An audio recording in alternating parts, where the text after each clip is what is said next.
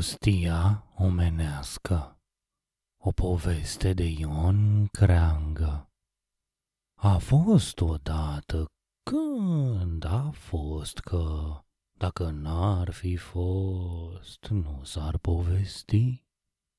Noi nu suntem de pe când poveștile, ci suntem mai din coace cu vreo două, trei zile, de pe când se pot covea purecele cu 99 de oca de fier la un picior și tot i se părea că-i ușor.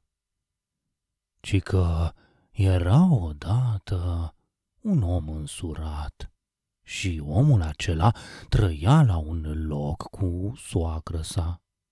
Nevasta lui, care avea copil de țâță, era cam proastă. Dar și soacră sa nu era tocmai hâtră. Într-una din zile, omul nostru iese de acasă după trebi ca fiecare om. Nevasta lui, după ce-și scăldă copilul, îl înfășă și de țâță, îl puse în albie lângă sobă căci era iarnă. Apoi îl legănă și îl dezmierdă până ce l-a dormi. După ce l-a dormi, stătuia puțin pe gânduri și apoi începu a se boci cât îi lua gura. Aoleu, copilașul meu, copilașul meu! Mama ei, care torcea după horn, cuprinsă de spaimă, zvârli fusul din mână și furca din brâu cât colo și sărind fără sine, o întrebă cu spaimă. Ce-ai, draga mamei, ce ți este?" Mamă! Mamă! Copilul are să moară! Când și cum? Iată cum! Vezi dropul cel de sare de pe horn? Îl văd și de s-a suit mâța are să-l trătească drept în capul copilului și să mi-l omoare. Vai de mine și de mine că bine zici, fata mea, se vede că i s-au sfârșit mititelului zilele. și cu ochii pironiți în robul de sare de pe horn și cu mâinile încleștate de parcă le legase cineva, începură al bocii amândouă ca niște smintite de clocotea casa. Pe când se sluțeau ele, cum vă spun, numai ea ca și tatăl copilului intră pe ușă, flămând și necăjit, vai de el. Ce este? Ce v-au găsit nebunelor? Atunci ele, viindu-și puțin în sine, începură a șterge lacrimile și a-i povesti cu mare jale despre întâmplarea neîntâmplată. Omul, după ce le ascultă, zise cu mirare. Bre, mulți proști am văzut eu în viața mea, dar ca voi n-am mai văzut. Mă duc în lumea toată și doi găsi mai proști decât voi, moi mai întoarce acasă iară de nu. Ba, așa zicând, oftă din greu, ieși din casă fără să-și iei ziua bună și plecă supărat și amărât ca vai de om. Și, mergând el pe zmetic, fără să știe unde se duce, după o bucată de vreme, oprindu-se într-un loc, îi se întâmplă iar să vadă ceva ce nu mai văzuse. Un om ținea puțin un oboroc deșert cu gura spre soare, apoi repede îl înșfăca și intra cu dânsul într-un bordei. Pe urmă, iar ieșea, îl punea iar cu gura la soare și tot așa făcea. Drumețul nostru nedumerit zise, Bună ziua, om bun! Mulțumesc, dumitale, prietene! Dar ce faci aici? Ia, mă trudesc de vreo două, trei zile să car pocitul list de soare în bordeiu ca să am lumină și nici călpot. Bre, ce trudă, zise drumețul. N-ai vreun topor la îndemână? Ba, am. Ia-l de coadă, sparge aici și soarele va intra singur înăuntru. Îndată făcu așa și lumina soarelui intră în bordei. Moare minune, om bun, zise gazda.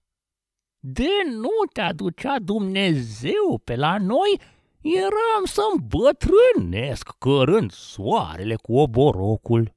Încă un tont, zise drumețul în sine și plecă. Și mergând el tot înainte, peste câtva timp ajunse într-un sat și din întâmplare se opri la casa unui om. Omul de gazdă, fiind rotar, își lucrase un car și îl înșghebase în casă în toată întregimea lui și acum, voind să-l scoată afară, trăgea de proțap cu toată puterea, dar carul nu ieșea. Știți de ce? Așa, ușile erau mai strâmte decât carul. Rotarul voia acum să taie ușorii spre a scoate carul. Noroc însă că drumețul l-a învățat să-l desfacă în toate părțile lui, să le scoată pe rând afară și apoi iarăși să-l înșghebe la loc. Foarte mulțumesc, om bun!" zise gazda. Bine m-ai învățat! Ia, uită-te, dumneata, era să dărâm bunătate de casă din pricina carului.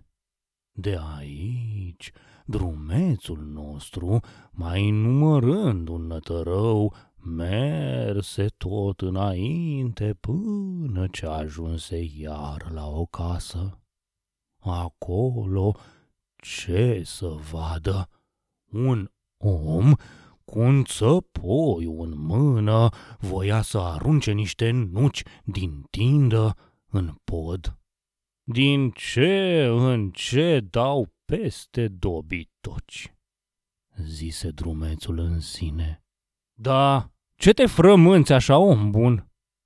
Ia, vreau să zvârl niște nuci în pod și țăpoiul ăsta bată-l scârba să-l bată, nu-i de nicio treabă. Că degeaba te trudești, nene, poți să-l blastem cât l-ai blestema, habar n-are țăpoiul de scârbă. Ai un oboroc? Da, cum să n-am? Pune nucile în trânsul, el pe umăr și su el frumușel în pod. Țăpoiul e pentru paie și fân, iar nu pentru nuci. Omul ascultă și treaba se făcu îndată. Drumețul nu zăbovi nici aici mult, ci plecă, mai numărând și alt neghiob.